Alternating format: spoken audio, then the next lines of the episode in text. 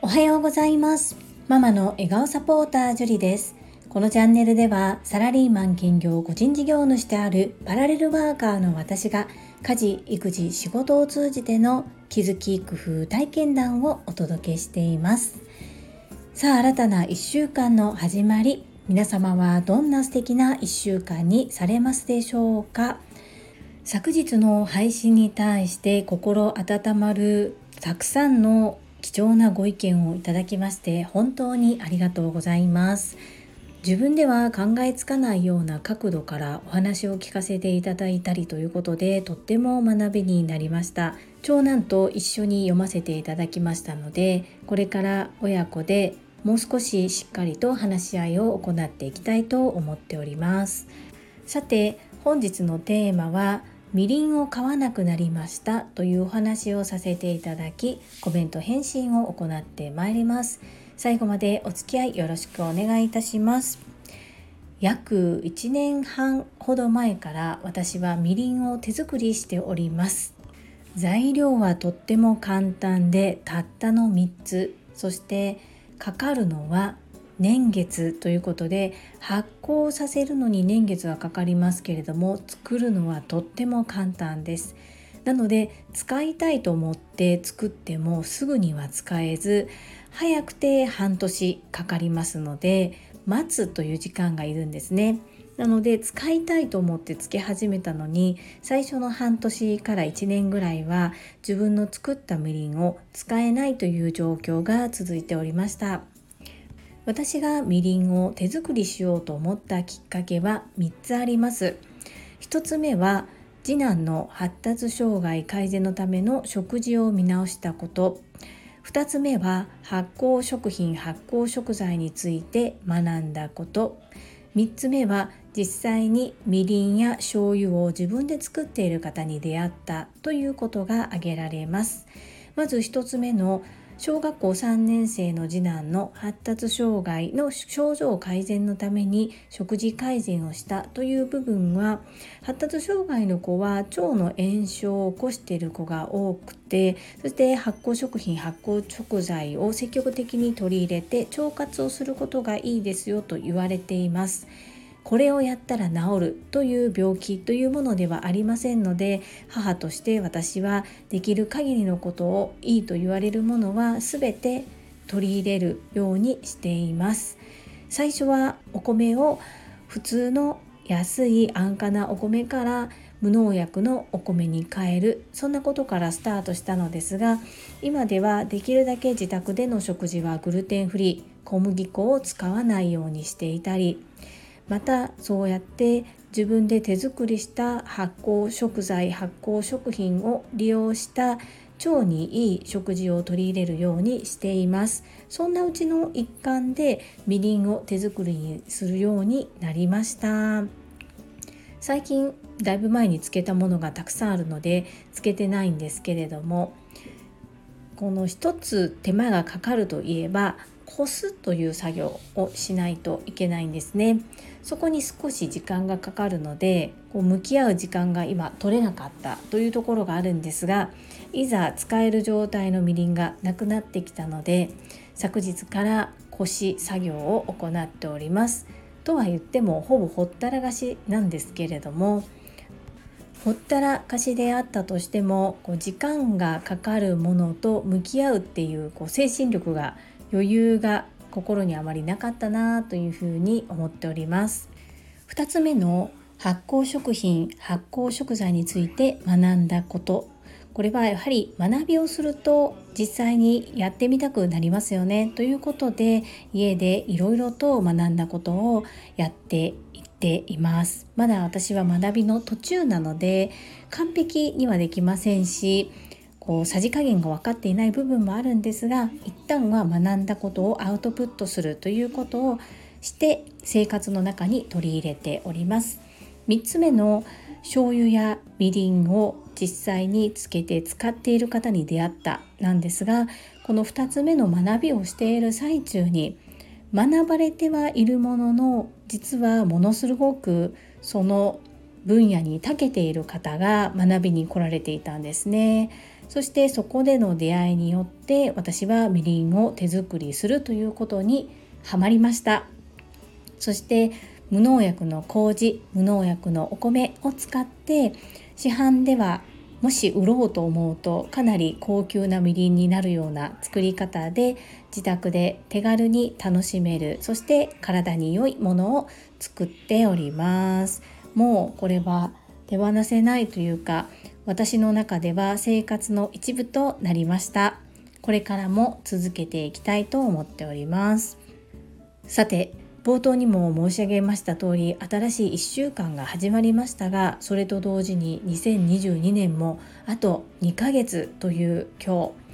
残り2ヶ月でこの10ヶ月の振り返りそしてやり残したことの整理また2023年に向けてどのように計画的に動いていくのかっていうことを目標を設定し直す日としたいと思います。最後までお付き合いくださりありがとうございます。それでは本日もいただいたコメントを読ませていただきます。第425回親子対談。中学生のクラブ活動との向き合い方コメント返信にお寄せいただいたコメントです。越後屋さんからです。長男くんへのアウトプット最高です。勉強もスポーツも楽しくて上達できることなんてまずないですよ。うまくなるためにはめんどくさいことをしないとね。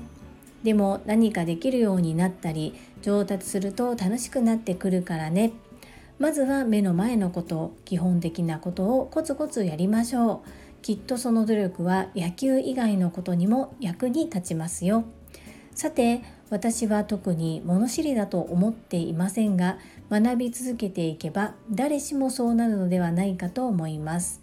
ボイシーでも学び続けることの大切さについて語られていましたが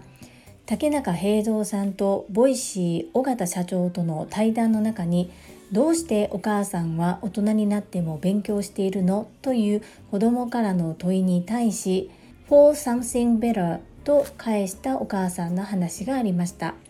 学び続ける姿を子供に見せることも未来を変えるために我々ができる小さな活動の一つだなと思いました。ちなみにアンコンシャスバイアスのあんを食べてコンシャスにしちゃいましょうというまとめは研修にはなかった越後屋のオリジナル表現です。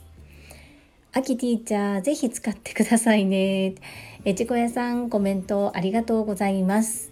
いただいたメッセージは流星にも聞かせました。そして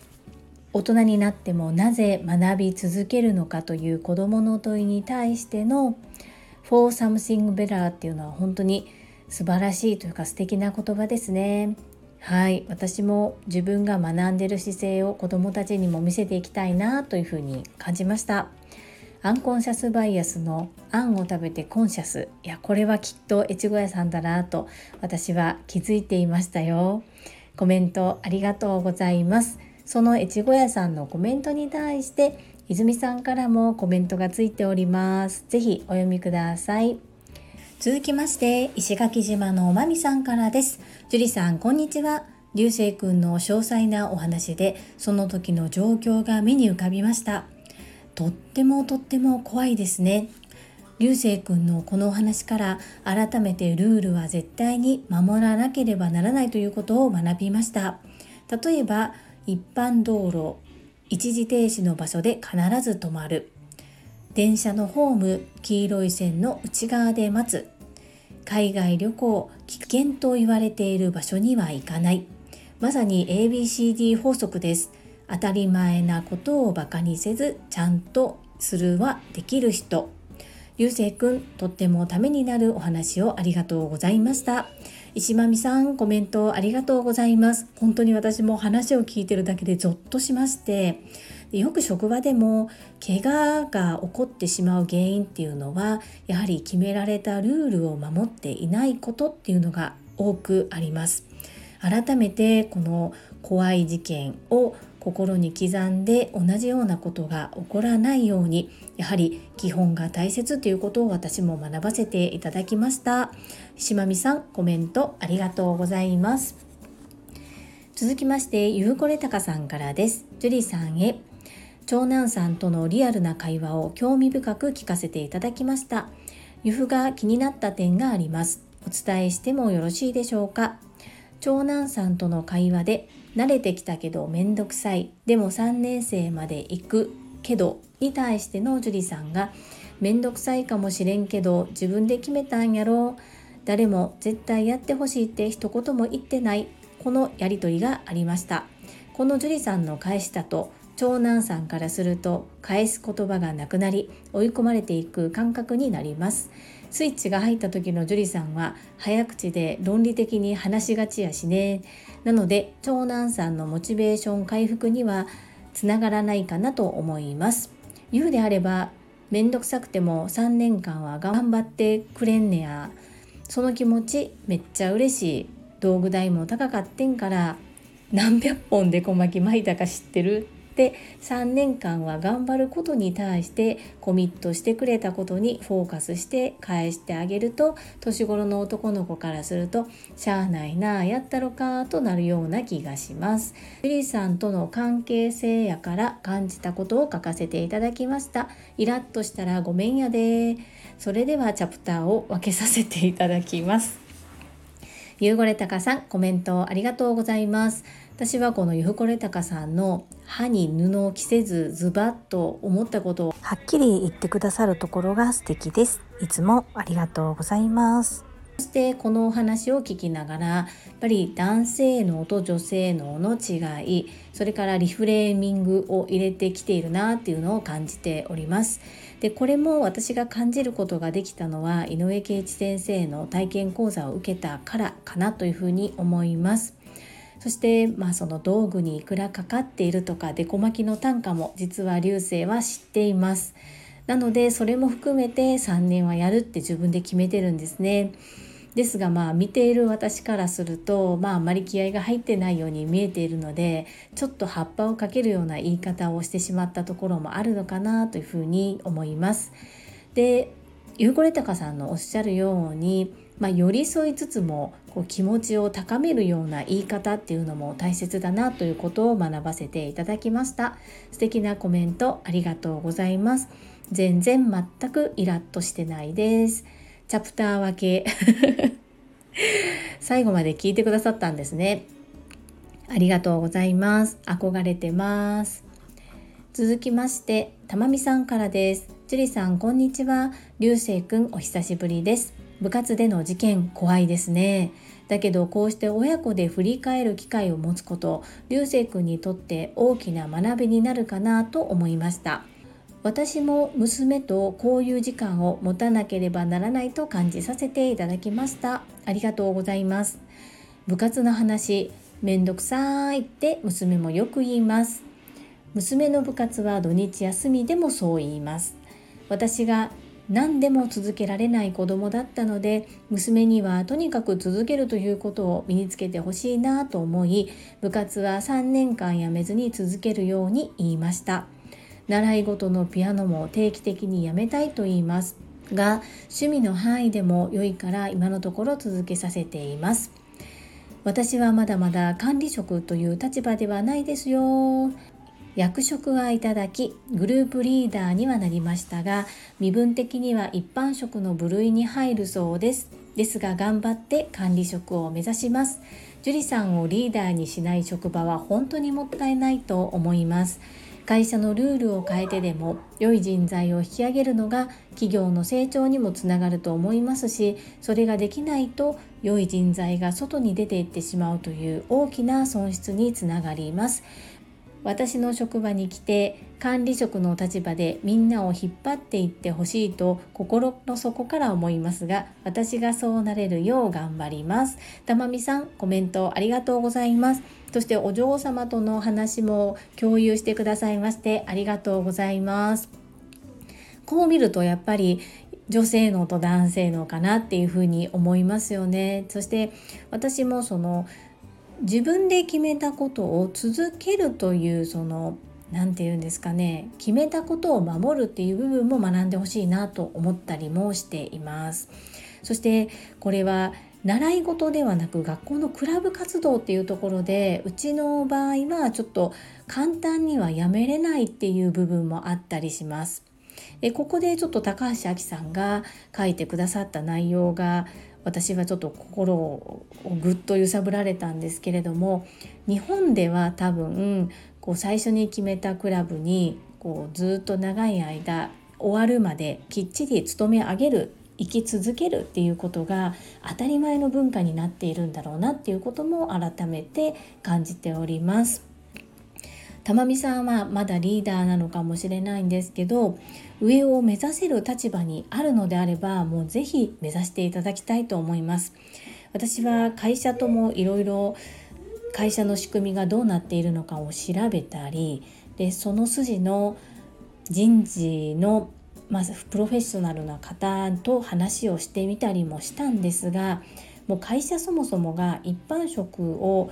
職種変更させる気が全くないんですねつい23日前にも部長と話をしたんですがなので変わりたければもう私がこの会社を出るしかないっていうところです私の頑張りではルールを変えたり上の心を動かしたりっていうのはちょっともうルール上無理っていう感じですね。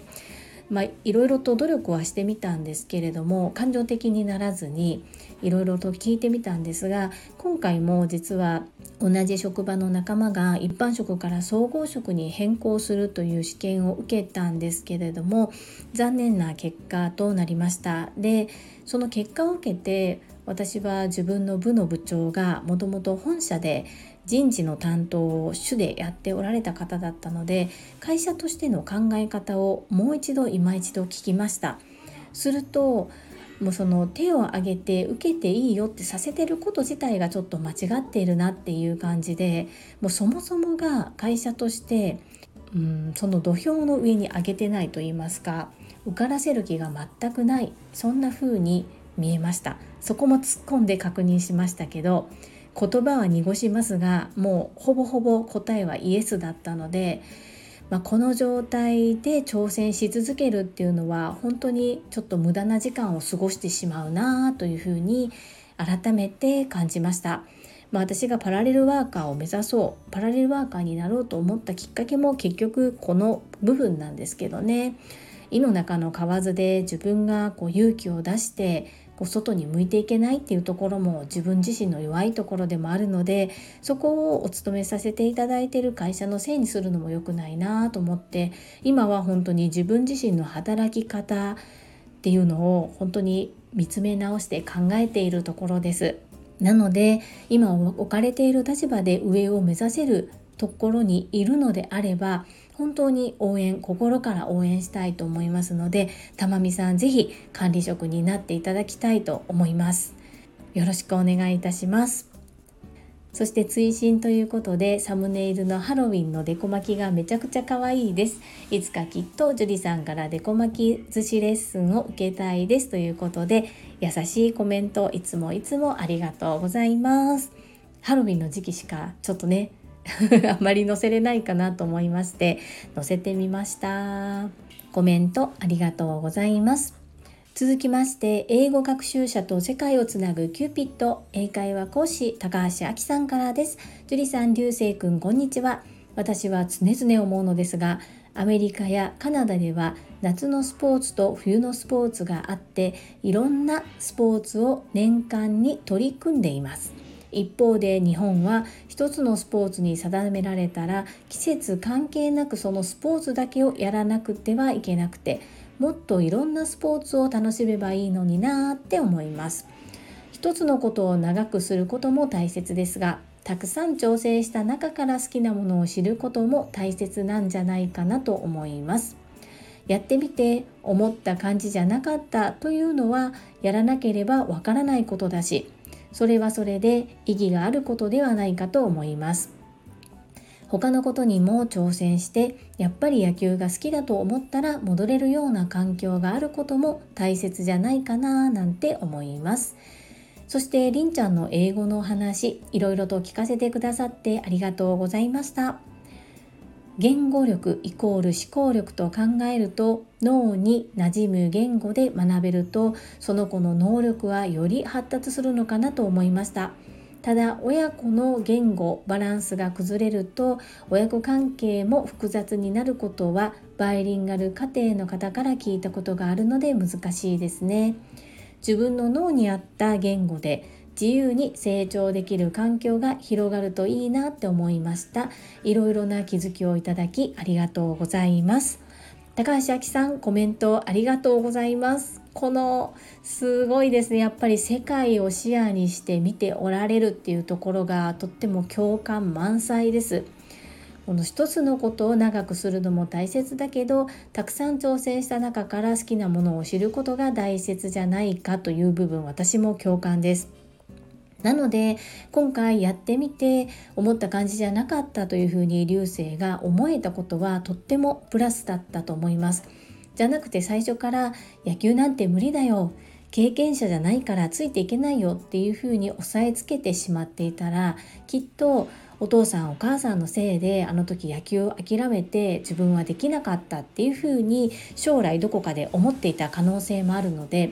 私はさせてみてよかったなというふうに思っています。あとはどれだけ続けるかということとここで書いてくださったように他をやってみたけれどもやっぱり野球が好きと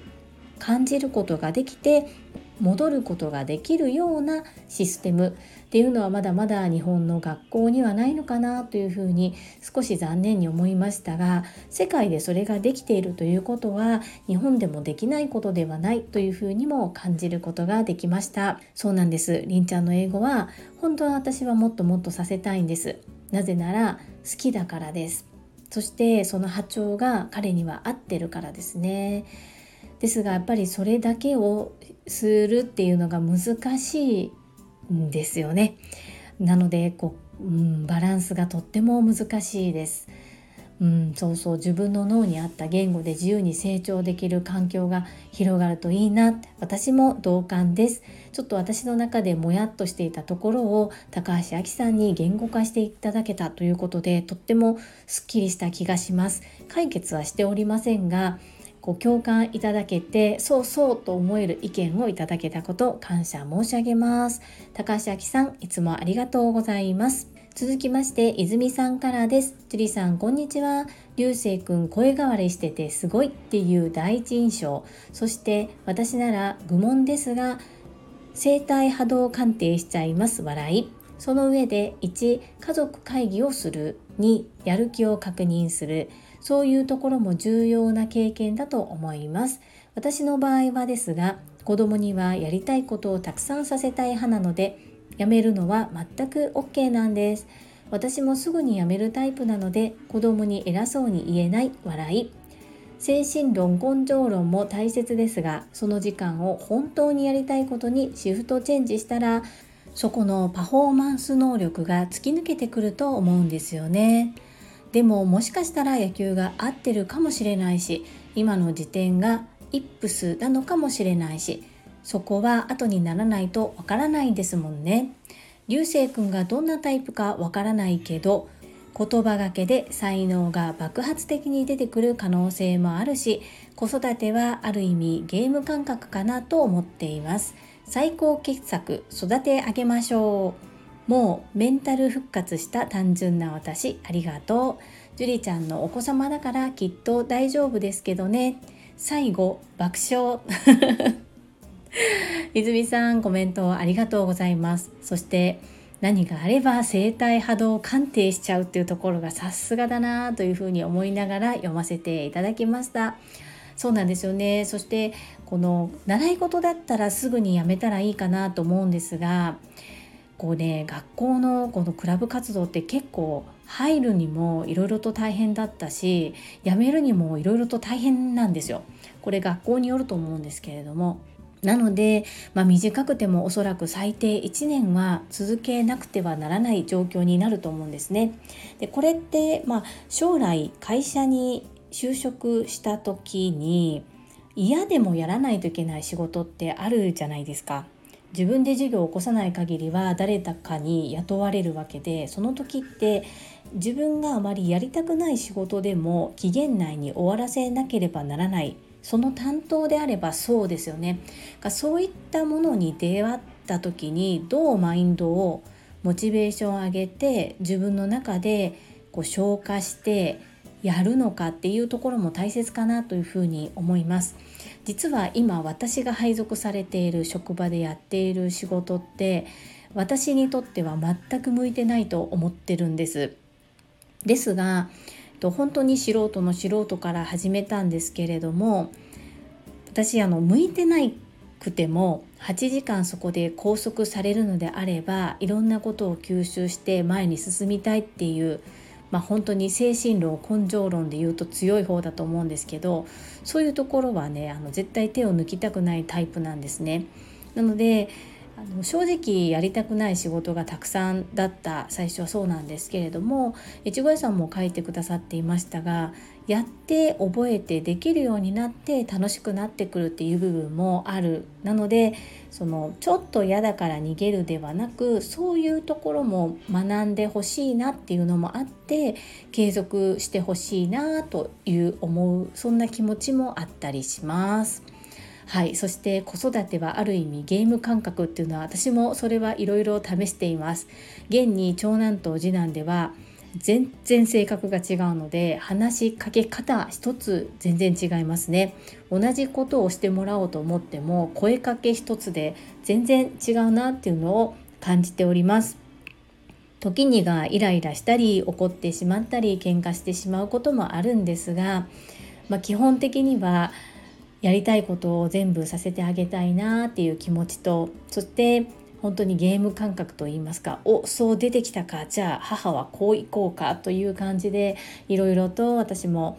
楽しみながら育児させてもらってるなと思っています。そしてそれが私の親としての成長そしていろんな経験でもあるなというふうに感じています。まさに子育ては最高の親育て。子どもたちから学ばせていただいています。泉さんコメントありがとうございます。そして最後まで聞いてくださったんですね。これは私の本心ですよ。笑っていただきありがとうございます。